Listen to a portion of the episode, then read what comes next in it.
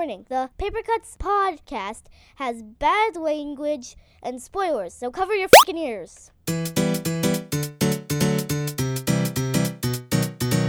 You are now listening to the Paper Cuts Comic Podcast with Dean DeFalco, Dan Ryan, Evan Goldstein, and Matt Bunch.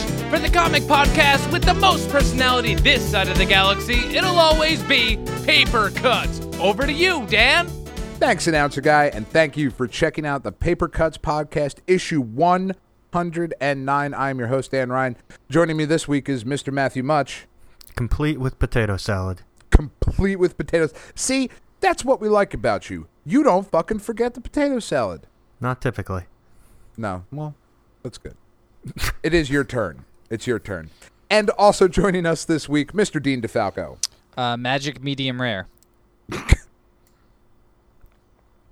Inside jokes that will soon be revealed to all. Mm-hmm. So I missed last week because I was dead to the world and was very sick, and then I went to see my doctor, and my doctor was Doctor Strange. So I eventually saw that. Gentlemen, did you guys see Doctor Strange? Not yet. I did.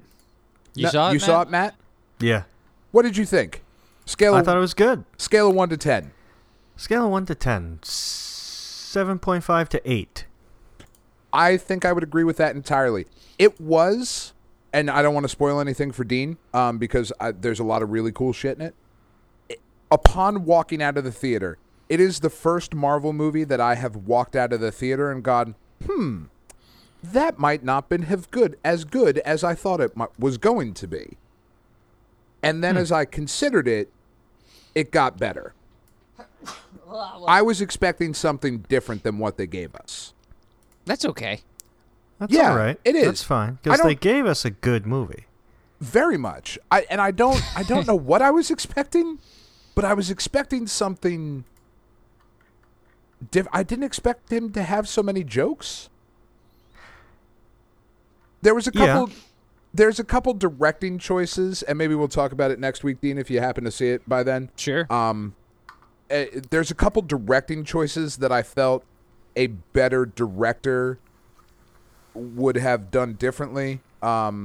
But we'll stop with all the vague shit, and we'll talk about it next time. I kind of was hoping that when I see it, it's like the director chose to make Benedict Cumberbatch act like the Doctor Strange character from Venture Bros.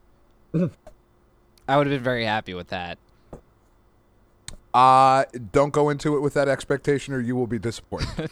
just putting that out there. Okay, fair enough. So there was an interesting mix of books this week, and we're going to start with the Boom Studios one-shot prelude to the ongoing series dropping like hot fire in fucking January. WWE number 1, Then, Now, Forever. So it was a quasi one-shot? It's essentially like a zero issue, I think. Yeah, they just didn't call it a zero issue.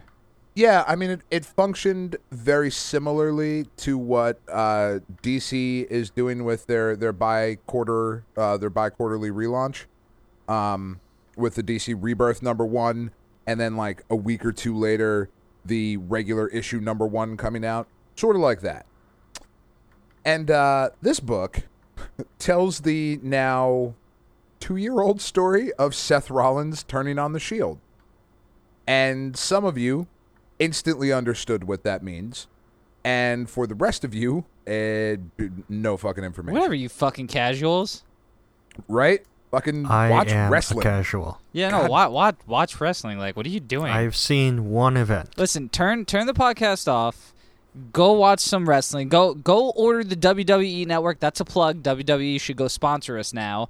Right, $9.99. It's fucking way affordable. It's dope, and it's like a vault of history, and you should just do it. And now Vince McMahon will hear this and pay us money to say this every episode, because he is a ever-loving whore for plugging things. Well, that might have undone your promotional deal. Evan, cut that out. Vince McMahon, big fan of the show. Big reader of comics. 10 out of 10. Big comic book reader. Loves loves us. There's one caveat I had with this book: severe lack of the Vince McMahon power walk. There was absolutely no Vince strut whatsoever. Upset me greatly. Book. It's a still medium, Dean. Dude, you could have sent me. You've never seen it. You would understand it. You could make a still of that. That's not hard. No, really could. They could do flip book in the page corners. I love it. My God. That'd be so ridiculous. Good. So, quick recap for those of you who don't know. In wrestling, one of the grand traditions of wrestling is to have a stable of wrestlers band together and take on either the good guys, the faces, or the bad guys, the heels. The stables, some of the more famous ones over the last couple of years, the NWO, D-Generation X, Bullet Club, just the Four Horsemen probably being the most famous stable of all time. A couple years ago, WWE was looking to bring up some new wrestlers, and they put them together. They were Dean Ambrose, Roman Reigns, and Seth Rollins. They debuted as The Shield, three guys in all black, like combat outfits. Like a SWAT team almost. Yeah, like a SWAT team. And they just came in, and they came in as heels, they came in as bad guys, and they started fucking shit up. There was a while where they were working with CM Punk, kind of behind the scenes as, like, paid mercenaries so that he would keep his title. And eventually, the three of them were so good that what usually happens in wrestling happened to them as well. They came in as heels. They were so good and so cool that people eventually started cheering for them, and they had to break the team up so that the three of them could go on to be their own individual superstars. That was accomplished by, without question, the most talented wrestler of the three of them, Seth Rollins. Oh, that's without a doubt. Yeah. That's not even close. Stabbing his brothers in the back by way of a steel chair and joining Triple H's evil fucking corporation. The Authority. The Authority. Is that literally? Yeah. It's... Yeah. That Dan did a very good job of painting you a picture of wrestling for like 3 years. Yeah, it was a long, slow burn storyline that paid off. And when Seth Rollins turned on people, you can fucking hear, like, if you watch the episode of Monday Night Raw where the three members of the Shield are standing in the ring and Seth Rollins hits Roman Reigns with a steel chair in the back, you can hear the crowd audibly gasp. There is a very loud no that is screamed out by somebody in the audience. Like, no! That's pretty good. Awesome. It's the sort of thing that makes wrestling really fun, is when you have to suspend your disbelief to get into it. Like, you can't... My kids watch it with me, and what's cute about it is that they think the people that are winning and losing are really winning and losing. They don't understand. Yeah, they don't know that it's fake. Like, they don't understand the concept that you could not go out night after night and actually beat the shit out of people. You can't, and get your ass beat and then come back and do it again. I try. Yeah, well, yeah. I mean, yes, Dean, you're a badass. You are a badass. There's a pile of broken bodies laying outside the house from Stone Cold Stunners I've delivered. Dean's just walking around fucking glorious bombing people. Oh, it's awesome. Yeah, all the time. Oh, God damn it. I have a little boombox that I just set up, and I'm staring at them with my arms out, and they're just like, are you okay? And then I just literally do a glorious bomb on them. It's great. Hit them with a tiebreaker and drop a fucking Microsoft Word printed 10 on them and just walk away. Jesus Christ, that would make every... Dan, you were giving me way too many... life is great right now. Ty Dillinger, biggest fan of the show. Biggest fan of the show. We might be his biggest fan. I don't know. Anyway, I'm his biggest fan. I digress. So this book looks to chronicle and give you an overview of what I just surmised for you, but also with some backstage shenanigans of the Shield hanging out, being regular dudes, and apparently that involves Dean Ambrose cooking steaks on the top of a semi-truck and Seth Rollins forgetting to get potato salad and that being the worst fucking thing ever in the history of the world. Dan, do I have to explain this? Dean Ambrose is the lunatic fringe, and he asked for you to get potato salad. It was a simple job. One simple job that Seth Rollins couldn't do. It's a big fucking deal, and now Dean had to go do it himself. It's a good point. You're not wrong. It's not that hard to get potato salad. No, it's not. Creamy, delicious potato salad that Dean Ambrose would lay his steak on top of. A cold cushion, one would say. These perfect steaks need a pillow. Magic medium rare. Magic medium rare steaks. Anyway, a lot of this book is about Dean Ambrose fucking cooking these steaks. And like a surprising amount of the book is about that. Like a staggering amount of panels are dedicated to this fucking seemingly innocuous fucking interaction. The book is fucking nonsense, but I laughed and giggled through the entire thing because it was just stupid. Before we talk about the rest of it, like, this book was terrible. It's, like, as a comic book, shit. The writing, and Dennis Hopeless is a good writer. The writing was awful. Like, I mean, it's the best Roman Reigns has ever sounded, because this is a damn near, like, a 6'5" Samoan fucking badass. This dude, if you saw him in the street, would fucking make you shit your pants. He's the guy. This guy is a big, scary fucking dude who said "suffer and succotash" in one of his promos. So he's not so good with the talking. It just doesn't work. He sounds like a fucking idiot when he speaks. He's been doing better, okay? He's been doing better, but yes, this book is the best he's ever been written. He was quippy. This is also the guy that we're supposed to cheer. Roman Reigns is the face right now. We're supposed to cheer this guy, and he just got done a feud with Rusev, and the way they started the feud was the good guy, Roman Reigns, interrupted the bad guy, Rusev, getting married, and them celebrate like... He is married to his manager named Lana, and they got married in real life. The people who play these characters got married. They got married in real life, and they did a celebration on the show.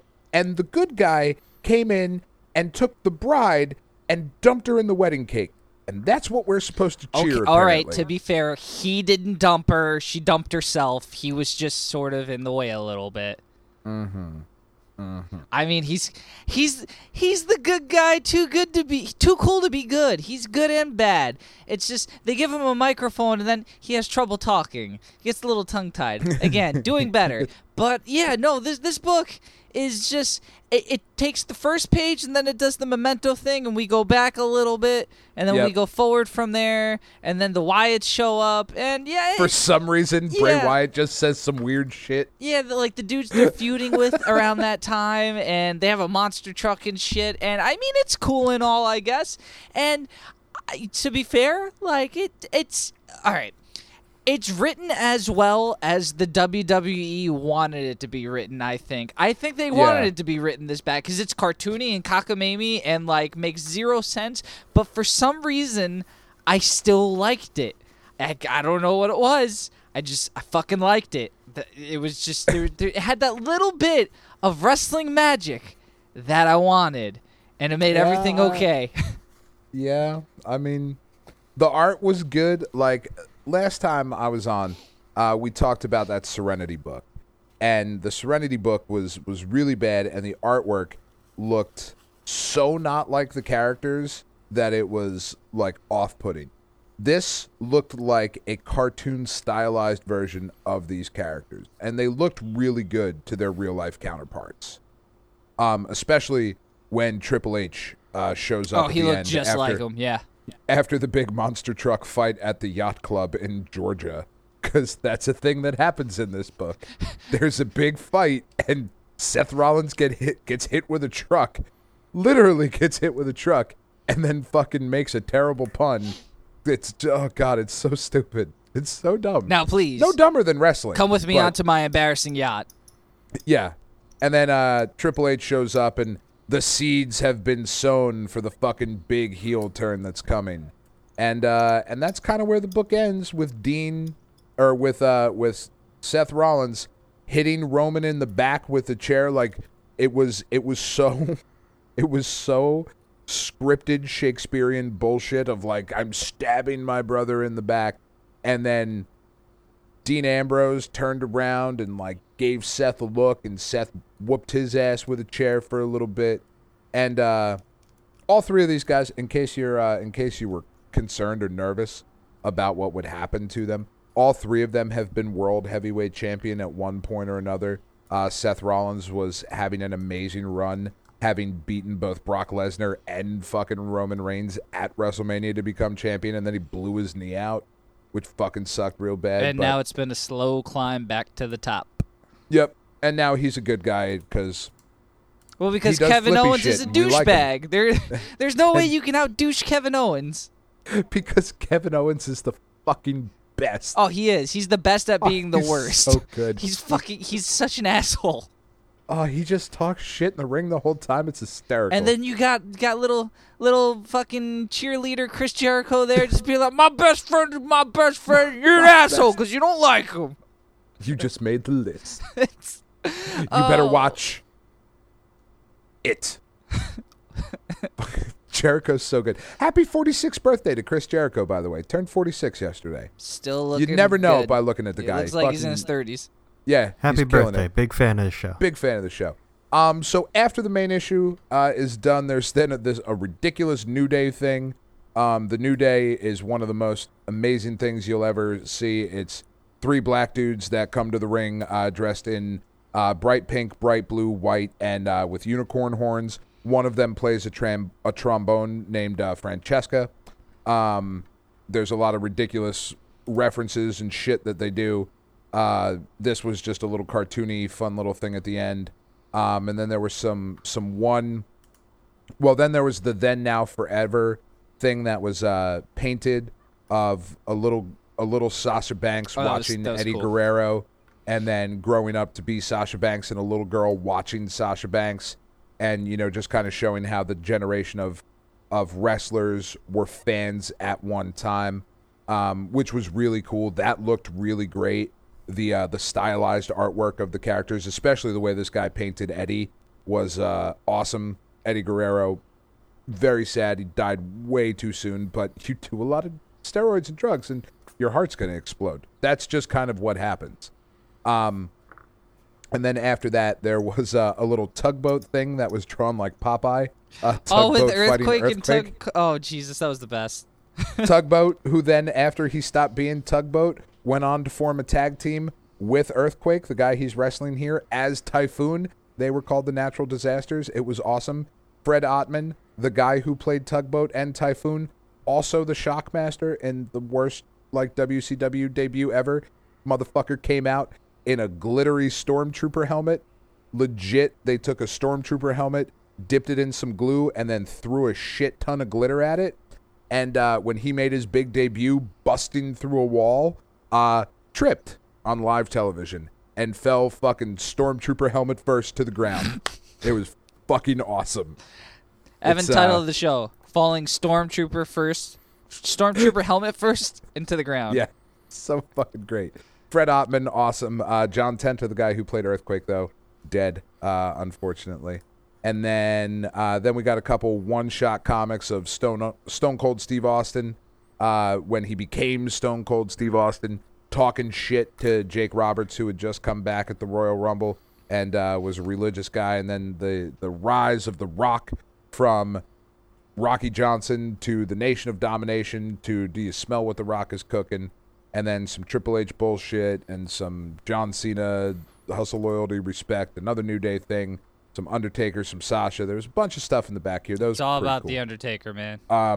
Closing out with Dusty Rhodes, The American Dream, Son of a Plumber, Hard Times, one of the best promos ever. Obviously, Dean and I are going to say pick this book up, even though I thought it was fucking stupid. I still think you should pick this book up. Matt, even I would say pick this book up. Really? Yeah. It was very entertaining.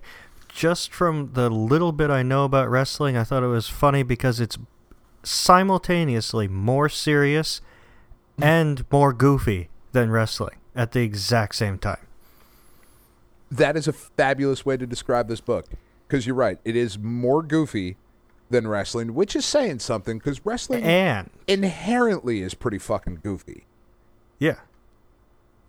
But also more serious. Also more serious because it's taking itself seriously. Yeah. Yeah. It was good. Moment. It was funny. It just does whatever the fuck it wants.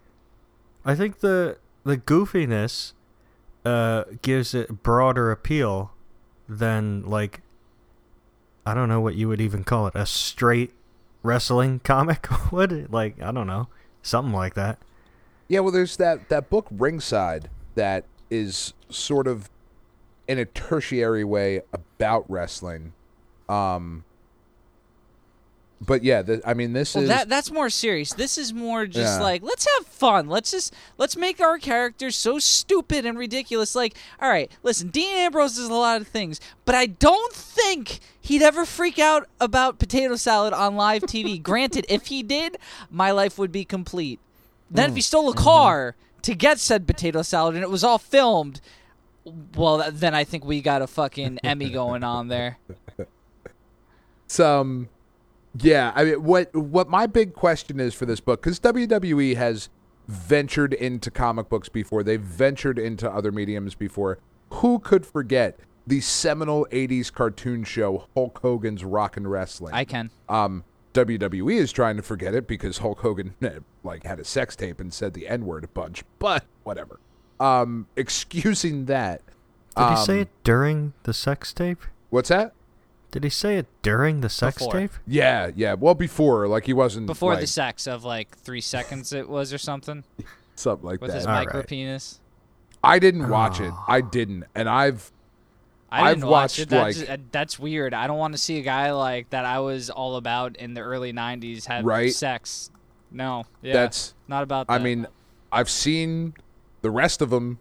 Like, Vivid has gotten my money over and over again for these. Like, I'm not too proud to admit it. I'm also not proud of admitting it, but this is one that I fucking didn't even search for.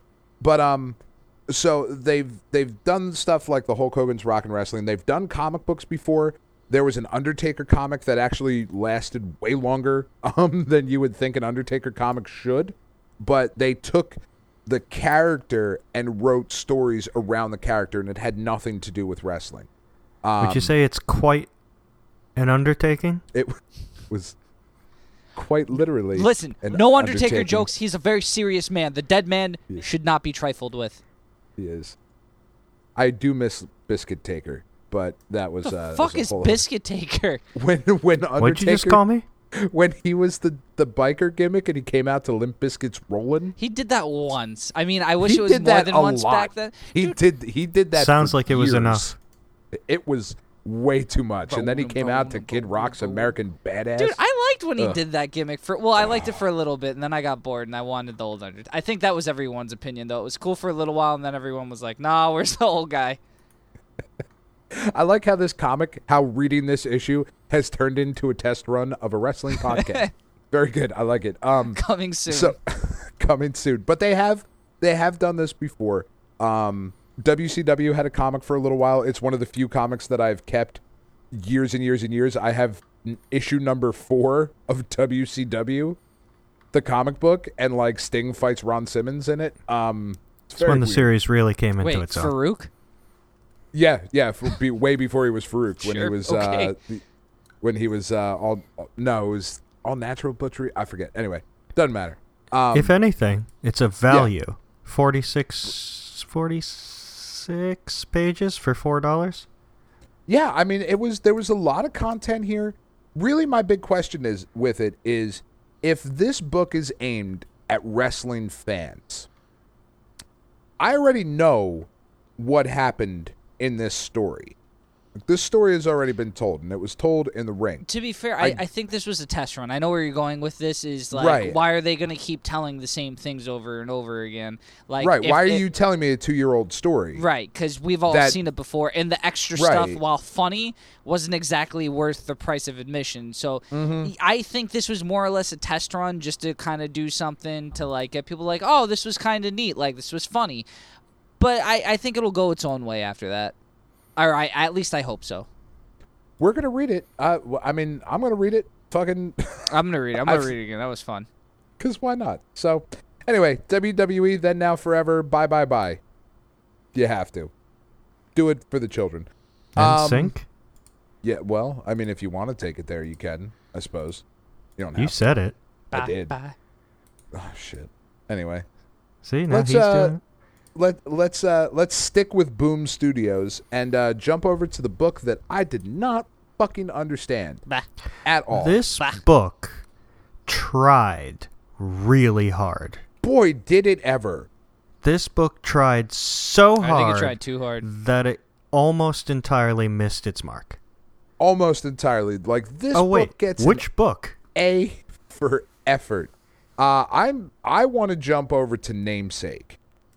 Yeah, I was just saying, the listeners, what book are we talking about? Oh, sorry, yeah. Namesake, number one, another issue from... Limited series. Yeah, limited series from Boom Studios, written by Steve Orlando, art by Jacob Rebelka.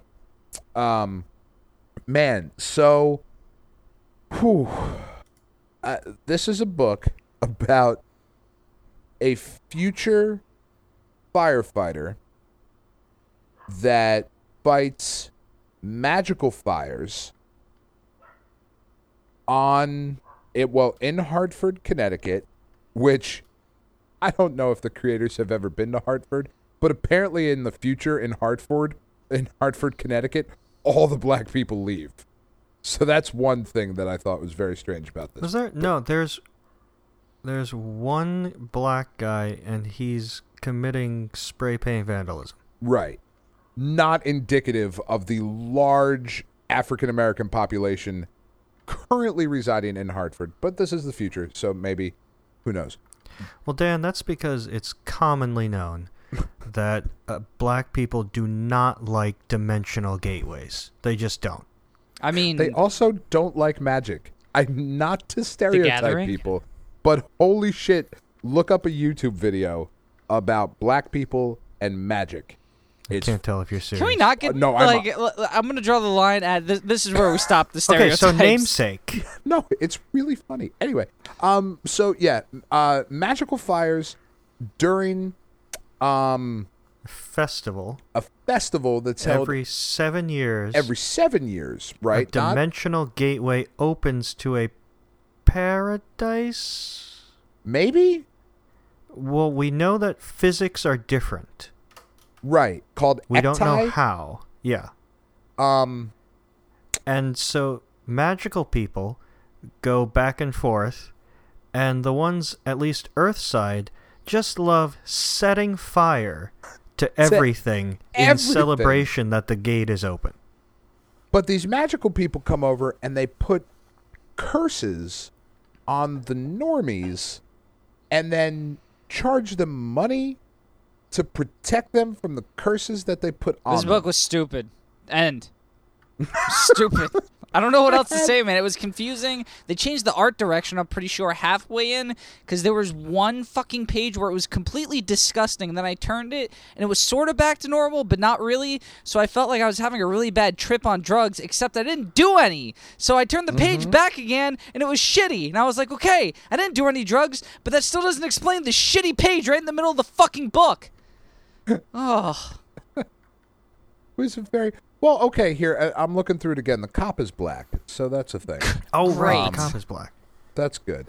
So, about halfway through the book, the main character, the firefighter, gets a package. He thought his dads were dead, but apparently... Two dads. His two dads, yeah. Apparently his dads were not dead, or one of them is dead. There's like these two metal urns that he has to take to this other dimension, Ektai, and bury them, but lead or iron, whatever the fuck it is, I don't even remember now, is banned in this place because it fucks with the magical, like, it's so weird. This was such a weird book, and like, Matt, you fucking nailed it, man. They tried so hard to make this cool. Like, there's a different, like, language that's put in here. It's almost like, have either of you ever read A Clockwork Orange? Yeah. No. Okay. In the novel of Clockwork Orange, Anthony Burgess created a slang language for Alex and the Droogs to speak. And it was sort of based on Russian, and, you know, it's, if you've seen the movie or read the book, it's when he says things like, you know, viddy well, little brothers, instead of like, instead of watch this, or, you know, look at me, viddy well, which is not a great example, but there's a ton of like slang language in there.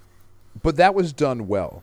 This is like a slang language that, because the words were completely made up, had no connection to anything to help me understand them.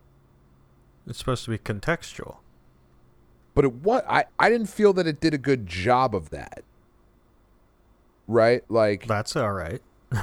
I mean, am I wrong there? No, like, you're not wrong. I know what they were trying to do, but, like, oh god, he says something here. I'm flipping to the page now, because when the main character is looking for the portal, he's apparently, nobody likes him on this planet for some fucking reason or whatever. I didn't really pay that much attention to it. He's getting he gets into a fight with these guys. He's trying to sneak through an underground part of the portal, and they say, like, he says Shoat a few times. Like, I don't know. Yeah, there's some weird things in this book going on. Like, I mean, I don't. Yeah, they don't. And there was much. No context for that. Like, I assume that's an insult, but, like, I don't know if that insult is asshole or shit dick or, like, it's just a new one. It's just a new one, but because I had nothing to compare it to or nothing to contextually help me understand it. It's just a word I don't understand. Well, like, contextually, you should have been able to understand whenever someone said swiv. Right. But I didn't. Like, swiv me, you're not even lying about it, is the line that I'm currently looking at on a page. Well, when he lights the guy's eyeballs on fire with magic and a lighter, he says, my swiving eyeballs. Right. So, like, fuck me, I guess, maybe? Yeah. But, like, swiving doesn't sound, like, offensive at all, though. It kind of sounds cool. Like, I'd say that. That's why this is still a teen-rated book. Ooh, edgy. Edgy. This was terrible. Man, like, it was just terrible. The art didn't come together. Oh, there's another black guy. Oh, there's like four. The art was okay. It was all right art. This guy is a firefighter. What does he do? He commits 3 racially motivated violent crimes. Yeah, yeah. He does. I see the firefighters there don't really have much for background checks, do they? Or psyche valves. Although they might. Well, I think they're still racially motivated, but he might be the same race, so I don't know. Mm. He might secretly be. Yeah, I'm really sorry side. I picked this book. It's all right. No, I mean, like, reading the solicitation, this sounded cool, and there's definitely potential here if they weren't trying so damn hard to also make it cool. There are 3 relationships depicted in this book, and they're all gay relationships. Yeah. Yeah, I know. Which is fine. Like, yeah, it's fine, but it's like they were trying too hard. Yeah, I mean, but that speaks to that point. Yeah, like, if every relationship you're going to show is a gay relationship, well, that's not realistic either. You know, just right. Like showing every relationship to be a straight relationship would not be realistic or indicative of us. Like, you're just like, okay, we get it. You're trying too fucking hard. Actually, the realism argument falls apart because he's sneaking into an interdimensional portal. You're right. In an all-white Hartford, Connecticut. You know what? It's the Hartford, Connecticut. I've seen plenty of portals, but not in Hartford, Connecticut. Normally in Florida, lots of Florida. It might have been. And he's delivering a massive set of lead testicles. Yeah. Yeah, he's got big fucking metal balls. He can't sneak up on anyone because his giant lead balls will probably clang together. They just keep clanging and banging back and forth. Like, oh, man. I wanted to like this book. This is usually the type of thing where I would be like, fuck yeah, I'm all in. But, man, this was... Imagine you had lead balls and they're just swinging and they hit your grundle. Oh, Jesus. Oh, that would hurt. We can talk to Steve Orlando next week when he's on Paper Cuts. Oh. Yeah, I'd love to. Honestly, I'd love to talk to him about it. Like, I want to know what the fuck is going on. Like, where is your head at when you're coming up with this? Were you on peyote? Yeah. Are you fucking just mainlining mescaline before you're fucking doing this shit? Like, very, very possible. Oh, anyway, shit. So, I mean, I can see, though, like, this book isn't so bad that it will not find an audience. There is definitely, like, we've read shit where it's been like, okay, nobody don't even look at this book. Namesake, there is definitely an audience for. And it's a bunch of pretentious people that will tell me that I'm not smart enough to understand what was going on. It's above you. It's just above you, bro. You don't understand, man. Like, just fucking try to, like, out-bro me. I'll fucking get really mad about it. Don't bro me if you don't know me. Don't bro me if you don't. Like, words to live by. Mm-hmm, mm-hmm. Fucking dropping. It's my mantra. Is it really? I for some reason, I think you're pulling my leg, Matthew. He's tickling your grundle. I think you're tickling grundle. That's a fun word. Is that what that is? Anyway, so, Namesake number one, don't buy it. Next book we're going to talk about, though, I am very curious to hear your opinions on this because I am not familiar with this character as far as the Batman universe is concerned because I've not been reading the current DC run in Batman, and apparently this character is part of the Batman universe. We're talking about Mother Panic number one, written by Jody Hauser with art by Tommy Lee Edwards. It is part of DC's Young Animal Mature Readers line. Okay, yeah, I was going to say. I was like, they're trying to redo Vertigo without calling it Vertigo. Mm-hmm. Mm-hmm. Why don't they just call it Vertigo? Because they own that. Yeah, but Vertigo is like the place for weird shit. And like, this is pretty fucking weird. It is, but it still takes place within the DC universe proper. So you're saying that nothing... that takes place in the proper can be in Vertigo, because I could swear that isn't Sandman part of that universe now? Sort of. I mean, yes, but Batman is not cameoing in a Sandman book. Hellblazer and Swamp Thing were Vertigo titles, but. Again, they were kind of on the very outskirts of the DC universe at that time, and they have now been integrated. Their Vertigo books ended, and they are now published under regular DC branding and whatnot. But like, Why the Last Man is not part of the DC universe. Preacher is not part of the DC universe. Transmetropolitan, 3 like the 3 seminal fucking Vertigo books. Nothing to do with the DC universe. Whereas this one, I believe, is more mature stories, sort of like what Marvel Max did. Stories where you can say fucking shit and show boobs if you want to, or show peen if you're interested. And say fuck Batman. Or fuck the bat, I think she says in it. But it's still part of the overall canon of the universe. I believe that's what we're going for here. But anyway, so this book is about the character Mother Panic. She is apparently coming back from rehab or some such shit And she's might have apparently some kind of massive surgery. Maybe? Is that what it was? Somebody said, "What's up with your face?" Okay. And then she has those giant scars on her arm that you see. What's up with your fucking face? How about that? That's what I've been asking myself for a long time. Oh, Matt. It's a lovely face, Matthew. Oh, you guys. Don't you dare disparage yourself. Ever. Ever. You're a perfect 10. You are perfect. You are glorious. My now friend. You're blowing smoke. No, I never. Anyway, so she comes back and she goes to this big gala event. There's a bunch of movers and shakers that are there, and there's a very rich man, and he goes to show his bodyguard. Like it appears that there is a panel where the bodyguard and the rich wealthy man are making out. They are at least canoodling a little bit outside of this room, and rich wealthy man takes his bodyguard and shows him this piece of art, and bodyguard freaks out, and we're not shown what it is. So we then see the rest of this party.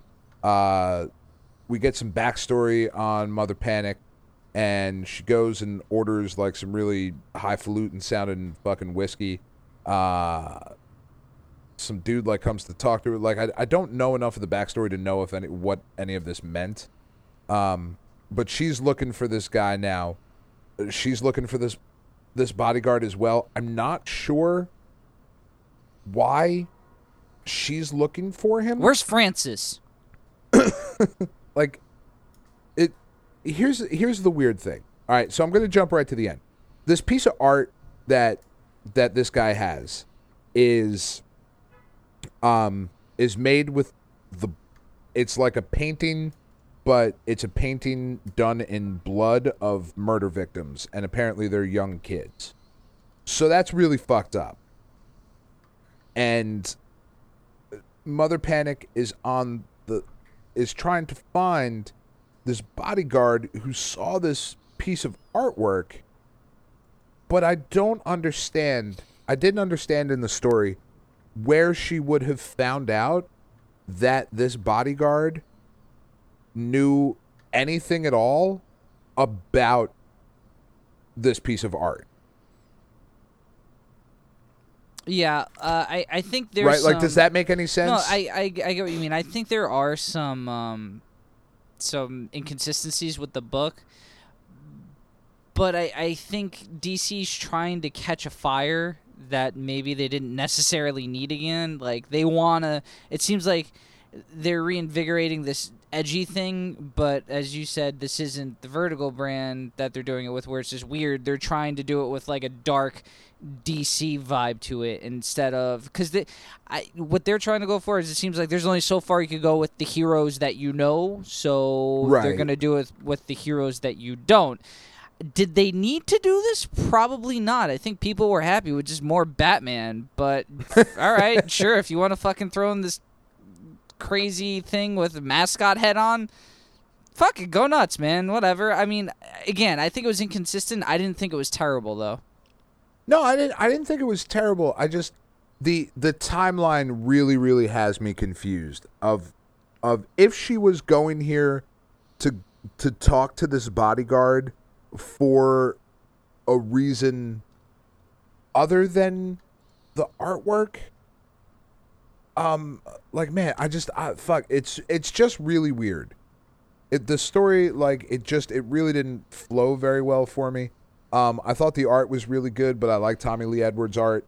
If you know who Tommy Lee Edwards is, it's very consistent with what he's done in the past. The Mother Panic character looks cool. I always really like the Moon Knight, the current Moon Knight style, where it's just this very stark white, highlighted white character amidst all these darker colors. I like the way the book looks. I don't know. I don't know if I would recommend this book, though. Okay. I wasn't. I'm sort of curious to see where it goes, but I don't. Like, I'm curious now because I just read it today. Tomorrow, I don't know if I'm going to care. That's fair. I mean, I don't particularly think I'm going to pick another copy up. I think that people may be looking for something edgier and grittier might like this. But it wasn't something I needed, and I'm pretty sure the mass of people out there that read DC don't need this book. Whether they want it or not, that's going to vary on each person. But I think there's probably going to be more people out there that don't like that are going to look at this and be like, "Huh, another Batman-related book." Yeah. All right. What did you think, Matt? Looks like I'm just looking at it again. Because you have to look at it about 4 times just to know what the fuck's going on. Yeah, the art was. So you were not a fan of Tommy Lee Edwards' artwork? The art is okay, but it was purposeful. He's not gonna, you know, it wasn't like he was doing. It wasn't like he was a bad artist. He was doing it because that's his style. Yeah, he's not going to rocket to the top of my charts with this book, but it's all right. Are you sure? Pretty sure. Okay. I shouldn't say that. He's a big fan of the show. And he also has a rocket.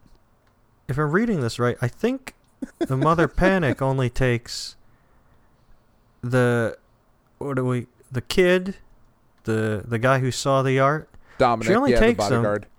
Him. Oh, is he because the old guy's not, right? Okay. Right. So she only takes him because that posse suddenly tries to kill him. She just knows he's affiliated with the old man. She doesn't even know how. Is that what it was? Because but there's the scene with her at the bar where she is like, "Fuck, where is he?" See, the fact that we have to discuss this means that she's looking for the old man well enough. Yeah, she's looking for the old guy, not the bodyguard. Okay, and he's off with Dominic, so that's why she can't find him. And then suddenly they're trying to kill him. She says, "Well, I obviously need him. He's done something." Okay. And that's the only reason she saves him, because she can't be heroic. She has to be, like, anti-heroic. So. Right. So punch him in the face. Okay, right. So that was my failing to understand that. And that same group is what tells Gala that the wrong person has seen the art, because now they know. And then they know, that, of course, that Mother Panic has him, and ultimately I think the artist and Mother Panic will be at odds. Well, I don't know. But it's too hard to figure out. Yeah, I mean, I'm looking at the panel now, and Mother Panic in her civilian identity is drinking at the bar. She's looking around, but she's looking right at, like, if... Do you have the book open, Matt? Yeah. I think it's page 13. Okay. On page 13, where she says, "Where the fuck is he?" That panel that's right in the middle. Oh, okay. If you look to the right, the old man is right there. Well, okay. Yeah. So she's looking at him. She did say, "Gotta get the bodyguard." Right. So get the bodyguard. So is she just coincidentally trying to get this particular bodyguard out of the cadre of bodyguards that he has? Well, this is where I'm confused. The old guy that she's looking right at on page 13, is that Helmsley? Yeah, because the very next panel after she runs away is that same background scene of, like, the weird sculpture things. But so now she's only looking for him then because he is now not protected by his own bodyguard. So she says, "Well, now something's fucked because he's supposed to be on him, and now he's not." Okay, fellas, let's put a pin in this because I don't think we're going in circles now. But it's too hard to figure out. It's not a good. Sorry. No. It's okay. I appreciate you trying to make sense of it. It's just that I'm just saying, like, in general, sorry, not good. Oh, yeah, well, you know, it is what it is. You failed. It's not your fault. So you didn't write the book. Mother Panic number 1, pass from all three of us. Yeah, that's an AC. Yeah. If you want a head scratcher. Or maybe fucking pick up the book, tweet us, email us, tell us what the fuck happened, go on Facebook. Fucking let us know, geekade.com. Fucking comment on a different article that has nothing to do with the Paper Cuts podcast. Like, just do it on fucking, I don't know, go back and comment on some shit we wrote 6 months ago and just be like, fucking Mother Panic. What the assholes? It's so obvious. So that home automation is really great, but what about that Mother Panic? You know, there's some new music releases coming out. And speaking of new releases, Mother Panic number 1 came out this week. What the fuck, huh? Just saying. Halloween put me in a panic. Speaking of panic, how about Mother Panic? How about a Mother Panic? Anyway, last book of the week, Invincible Iron Man number 1. This is the book that all the kids have been talking about. It's all the rage. It's all I hear about when I walk through the mall and through the city streets with the young African-American woman taking over the role of Iron Man. Riri Williams. Yeah, Riri Williams. She is Ironheart is what she's going to be called, but the book is still Invincible Iron Man. So what we get is the story of Riri I know that's Williams. That's tough to say. They R and W, not a good choice. Like I fucking stumble over it every time. Written by Bendis, art by Stefano Caselli.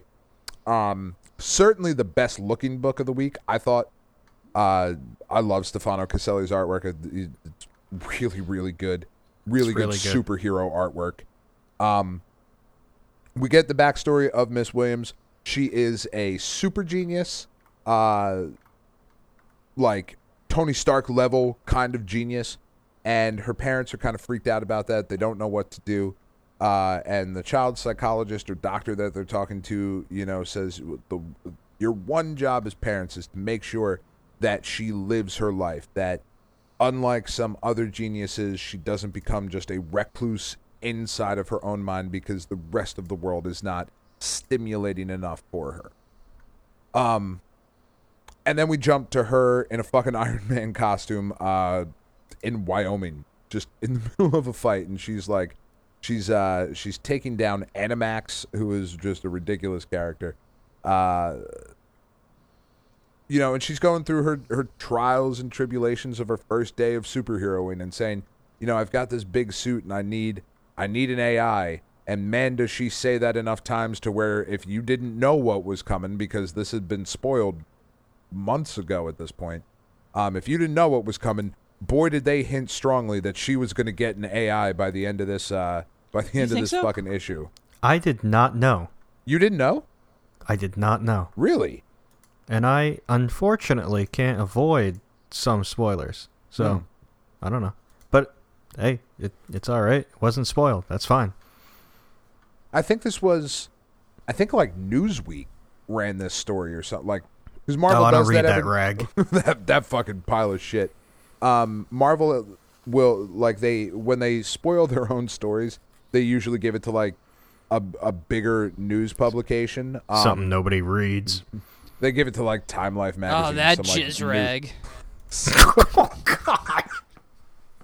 You know, I was wondering if I could put into words how I felt about Time magazine, and jizz rag, I feel, may not be exactly it, but may be pretty close. Why do you call it that? There's nothing arousing in Time.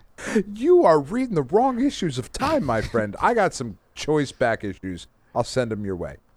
Yeah, please do. So, Miss Williams is in her Iron Man suit. She is fighting this fucking Animax character. It is interspersed with her growing up in Chicago. Like, we get it 15 years, then 10 years, then 5 years, and we see her at various stages of development, like in interacting with her mom and her stepdad, and she gets a friend. A little girl is just riding by on a bike, and she stops because Riri is in the garage building some shit, and she just thinks it's cool, so they stop and they start talking, and like, she gets a friend, which is awesome. You know, like, she gets a friend. That's great. Her friend Natalie. And then we get back to some fighting some more with Animax, and the fight scene's really cool. She's fighting. Animax can make these really big monsters out of her own DNA. Like, she just creates monsters. That's her thing. And then we go to Marquette Park in Chicago, 2 years previous to what's happening now. And I believe I should have looked this up. And if one of you can look this up while I'm saying it, so I don't sound like a complete asshole if I'm wrong. What's that? But if you can look up where Marquette Park is, I believe Marquette Park is on the south side of Chicago. And probably for what they're describing, most likely. Well, because if anybody doesn't know, Chicago is one of the most wonderful cities on the planet. It really is. If you've never been to Chicago, I highly stepping outside the role of just a reviewer for a minute. Chicago is an amazing place. Yeah, unfortunately, it's just polarizing. There's two very different parts. There are two very, very different Chicagos. And the north side of Chicago, so everything above the Magnificent Mile and up, so Lincoln Park and Wrigleyville and all of that stuff, is just amazing. It is what I imagine New York was like. The ideal that people have of New York City is what the north side of Chicago is. The south side of Chicago currently is a fucking war zone. There was a documentary that came out called Chirac, and that's not too far off from what it's like. The amount of violence in the south side of Chicago is insanity. So we get this scene here in Marquette Park, and there's a little bit of a fight because her stepdad is being super annoying and continuing to try and tell her that it's a beautiful day and all that good stuff. And as they are here at this outdoor barbecue, there is a drive-by shooting, and not only does Riri's stepfather get killed as he is trying to save his stepdaughter and her friend Natalie, but Natalie gets killed as well.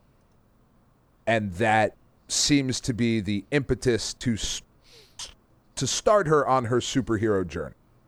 And, it's a very emotional scene. I thought it was drawn beautifully for how tragic it was. It fucking hit you right in the feels, man.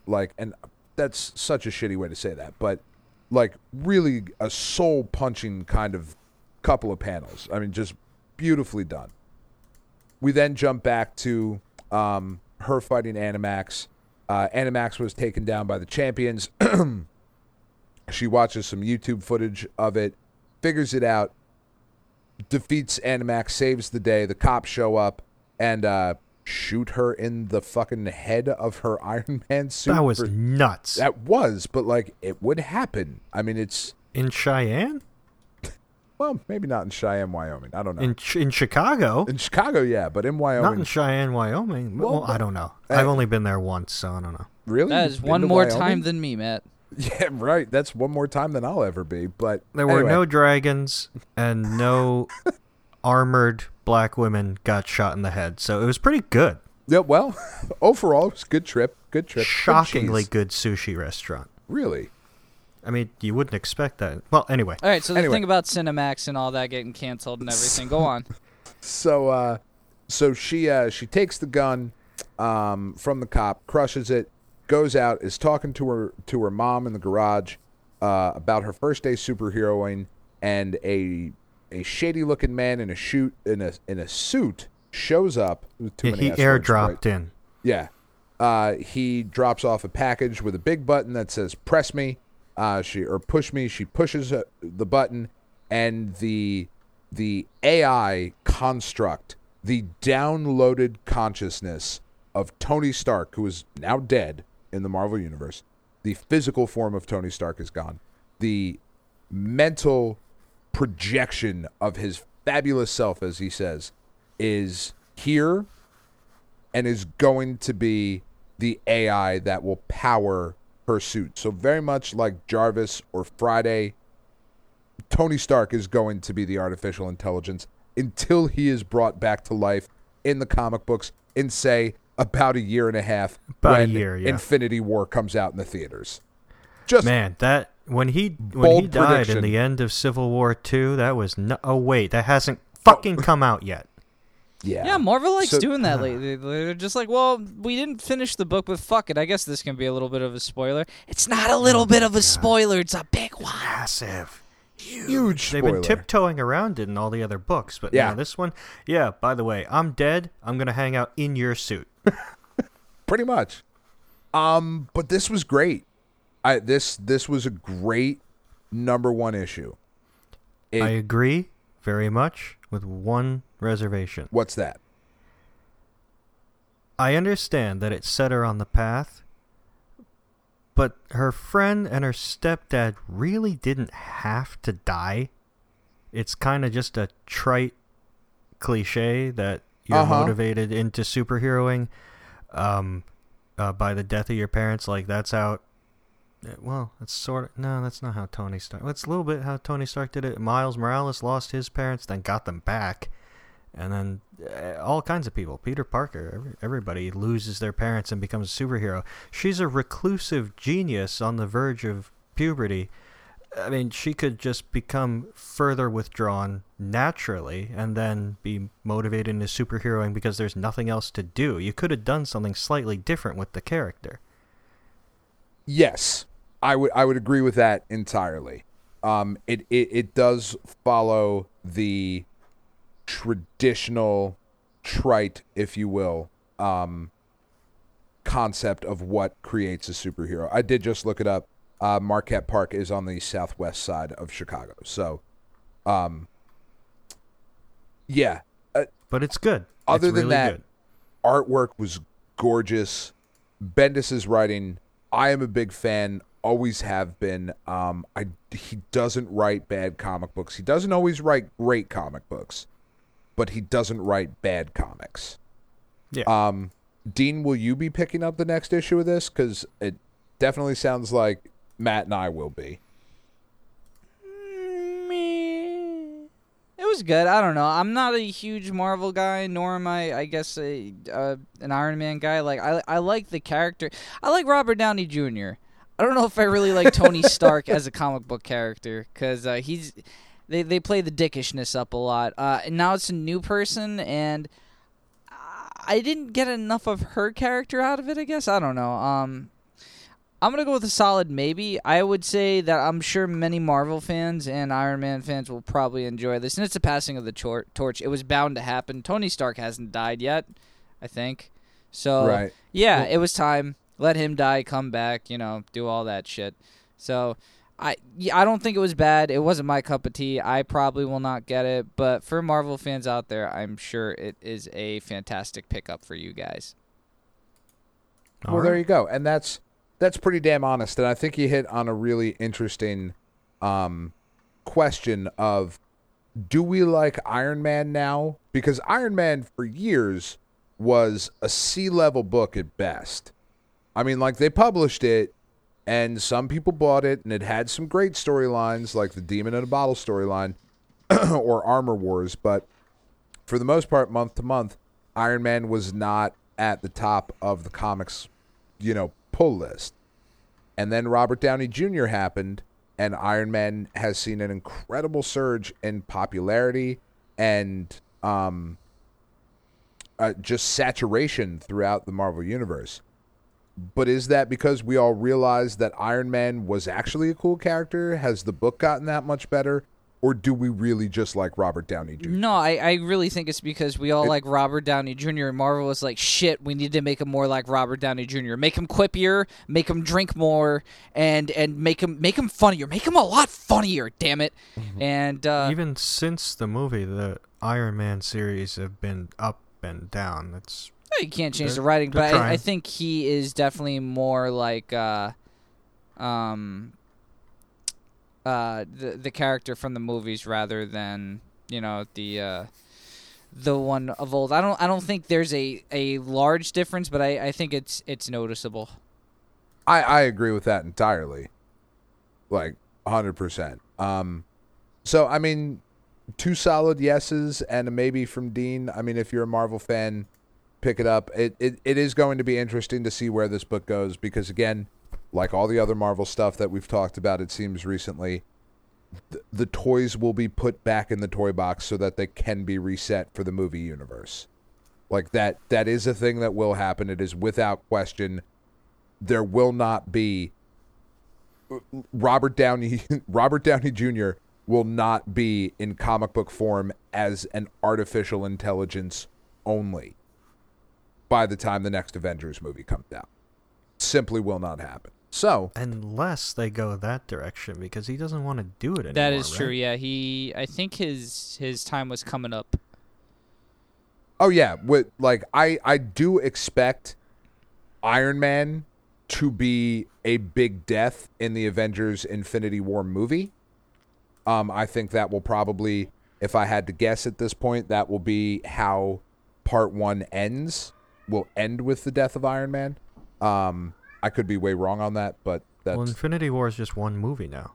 Right, well, then whatever the second one is going to be now. I don't know. That'll be interesting in a conversation for another time, but I think that's gonna wrap it up. Do we have anything else to say about these books? I want more WWE comic books. You'll get them. I will lend you my copy of WCW number 4. Love it. It's fucking beach body Sting too. Like it's blonde surfer Sting with the fucking. Then. No, I want the crow Sting. That's my favorite Sting. It's fucking. That's like everyone's favorite Sting. Who pink pants with a blue scorpion on them. Yeah. Oh God, boy. The '90s was a crazy time.